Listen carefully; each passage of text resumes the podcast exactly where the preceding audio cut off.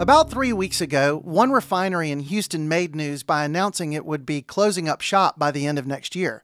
LyondellBasell's refinery here in Houston is over 100 years old. Is the closure of this blue blooded Houston refinery, one of only 10 refineries in the area, something we should be worried about? Today, I speak to author Loren Steffy, a writer who has covered energy and business here in Texas for years. It's Monday, May 16th, 2022. I'm Ferrill Gibbs in for Lisa Gray, and this is CityCast Houston.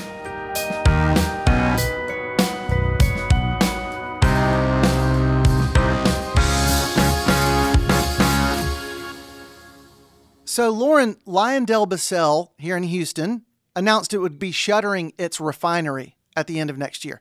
Is this a surprise to you? Should we be surprised? Well, you know, it's a it's an older refinery, and um, we're starting to see companies, you know, questioning the wisdom of continuing to keep these things uh, running, given the fact that you know they're getting more expensive to operate, and and how much of an investment do you want to make in overhauling a plant when you know we're? I mean, most predictions are that oil demand is going to start declining.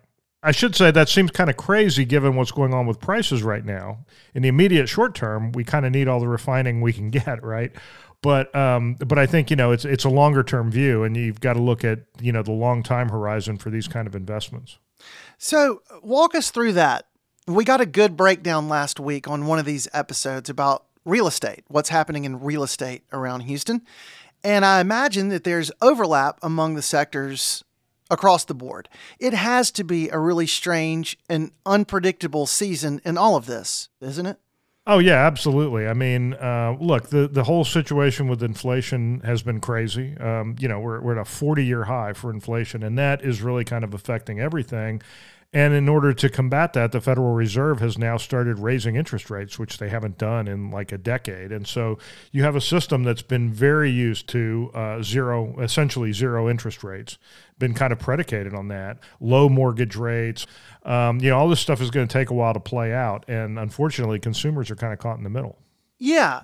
So one of the articles I read leading up to this interview mentioned that it's possible they may or may not close down by the end of next year if another company swoops down and buys them. They just might pay less money than the refinery wants to to take.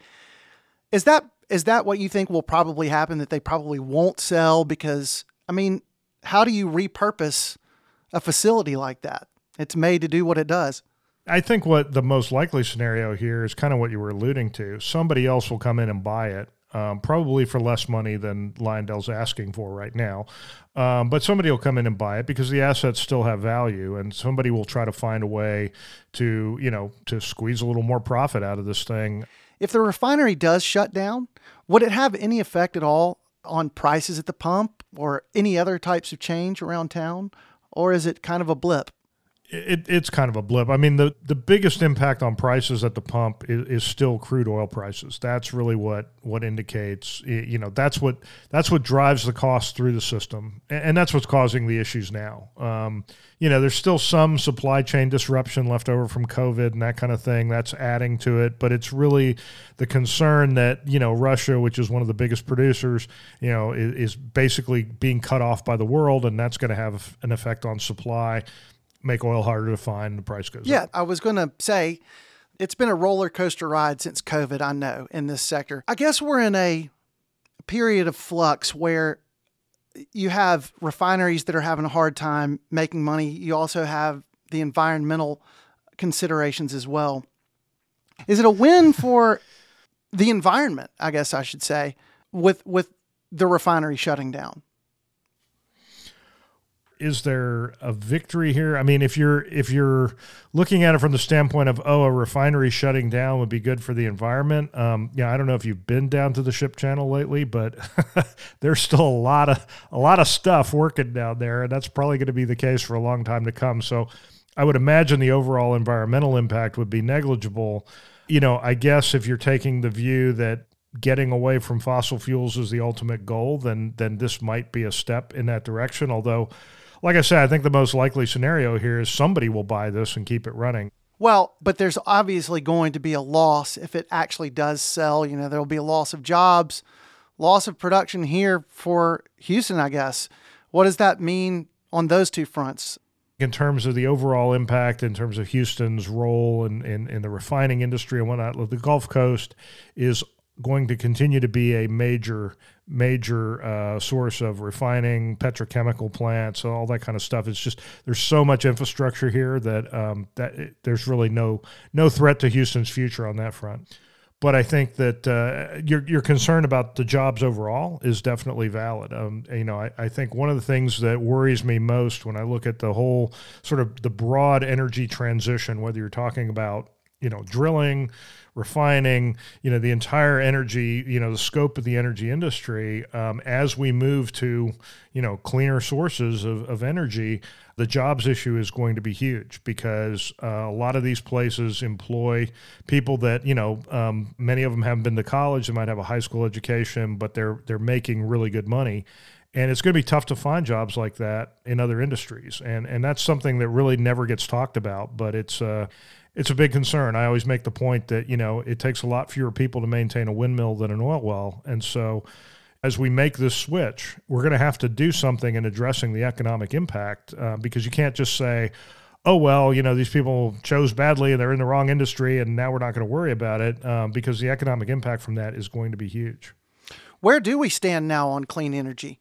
Given the energy roots of, of, Houston, there's a lot of people working on ways to make this transition more efficient, better battery technology. Um, you know, there's a lot of work being done in biofuels, hydrogen, um, you know, all kinds of interesting things. It's not just wind and solar, although there's obviously work being done on that front too. Better transmission uh, for electricity.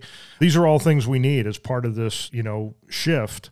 And I think that Houston, perhaps more than many other cities, many other regions, because of its long history uh, in the energy industry, understands the, the magnitude of technology and investment that's going to be required for this transition. And so I think it has a more realistic perspective, perhaps, on, on some of this stuff than, than other places do. When you look at the overall trend, you know, consumers are definitely interested in things like electric vehicles. You know, Ford just is now actually selling its uh, its electric F one fifty, and I would think that's going to catch a lot of attention in places like Texas. You know what Ford is doing, and GM is coming along. You know they're taking some of their most popular models and electrifying them, and that really kind of changes the game. Before I got to a place where I could sit in a chair and interview you, I, I actually worked in uh, convenience stores. I remember I worked with my brother-in-law, and, and about 10 years before we got out of that business, he said, if you, if you just look around the world and you think, what is this going to be like in 10 years? He said, we need to get out of this right now. And, yeah, I think about that driving downtown, seeing these gas prices, they're up to $4 a gallon. I don't think anybody knows where things are going. But if you did the same thing in terms of these changes that are moving from fossil fuels, how, how far in the future would you be looking? 10 years to see great changes? You know, would it be 20, 50? Well, that depends on who you ask. Um, you know, and, and one of the things I always point out before I answer a question like that is that almost every prediction that's ever been made about the energy business has been wrong, regardless of who makes it. Uh, so if I'm making it, you could definitely take it with a grain of salt. But when you look at some of the you know the forecasts from guys like BP, uh, Shell, you know people that that have a lot invested in the industry, you know they're saying 20 to 30 years is when you're probably going to see you know and it's going to be a gradual shift. And look there's going to be fits and starts. I mean we're experiencing that right now right? We thought okay, we're going to set ourselves, we, everybody's talking about net zero and we're going to, you know, we've made all these commitments to reduce emissions. And then suddenly, whoops, you know, Russia decides to invade Ukraine and prices go crazy. And now you've got the president who, you know, a year ago was calling for more green energy development, suddenly, you know, uh, urging U.S. producers to pump more oil and gas. So, you know, it's not, it's not a straight line. It's definitely a zigzag. You've covered for various publications, you've covered energy for quite a while here. And so you know it you know it better than all of us do. When you think about where we I don't are know about that. There are people listening that are going to take issue with that. well, let them write multiple books on the subject. But no, uh, when you know a subject well, you you get a feeling about it. So when you look at where we sit right now, Houston, energy, all of this, and you look to the future, do you get a good feeling, a bad feeling? Are you just taking a wait and see approach? I mean, do you feel dread? Because when I pass by the gas station near my house, it is four dollars a gallon. Just hit it for the first time, you know, recently. It's it, you, you kind of get scared where we are and where we're going. Yeah, I mean, I tend to be pretty optimistic over the long term. I think we're going to figure out a lot of the the technological challenges that confront us on energy. I always say people want energy that that's that's clean, abundant, and cheap. And, and it's always easy to do two of the three. it's getting all three that's tough. But you know, I, believe we'll find a way. Um, in part because we're going to have to. I mean, the, the the need for it is going to become increasingly dire as we go forward, and um, you know, so I, I, think that the incentive is there, um, but that doesn't mean that, like I said, we're not going to have short term setbacks. And I think this year is a perfect example of that. It's probably going to be a tough year. This may not be the year to take a long driving vacation, uh, for example, this summer. But you know, uh, I think that that over the long term, we we get past stuff like that. Thank you so much for coming on with me today. You bet. Thanks for having me. That was Loren Steffy, author of the new book, The Big Empty. After I spoke with Loren, an article from the Texas Tribune came out saying that five Texas refineries had polluted above the federal limit on benzene. LyondellBasell's Houston refinery was one of the five mentioned. We will link that article in our show notes. And as for what else is going on around Houston, it was unseasonably hot here, as advertised before the weekend. Six power plants went down on Friday, and as a result, customers were urged by the Electric Reliability Council of Texas to reduce their energy usage to keep thermostats above 78 degrees and to avoid using large appliances, meaning dishwashers and dryers, between the hours of 3 to 9 p.m. This marked the third time since the winter storm that the agency has asked Texans to conserve power, and it leaves those customers asking what comes next. Well, according to Space City Weather, it could get increasingly hot this week. They said, quote, "We will be firmly into July-August type temperatures by midweek, with highs likely in the mid 90s, if not hotter in some spots. Lows will be in the 70s, if not the upper 70s. There's just no meaningful relief in sight they said. That is it for CityCast Houston today. Make sure you visit houston.citycast.fm.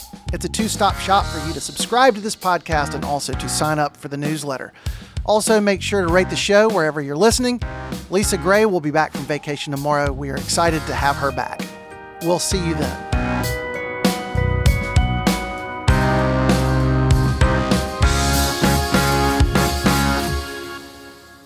All right, good. Good, good, good.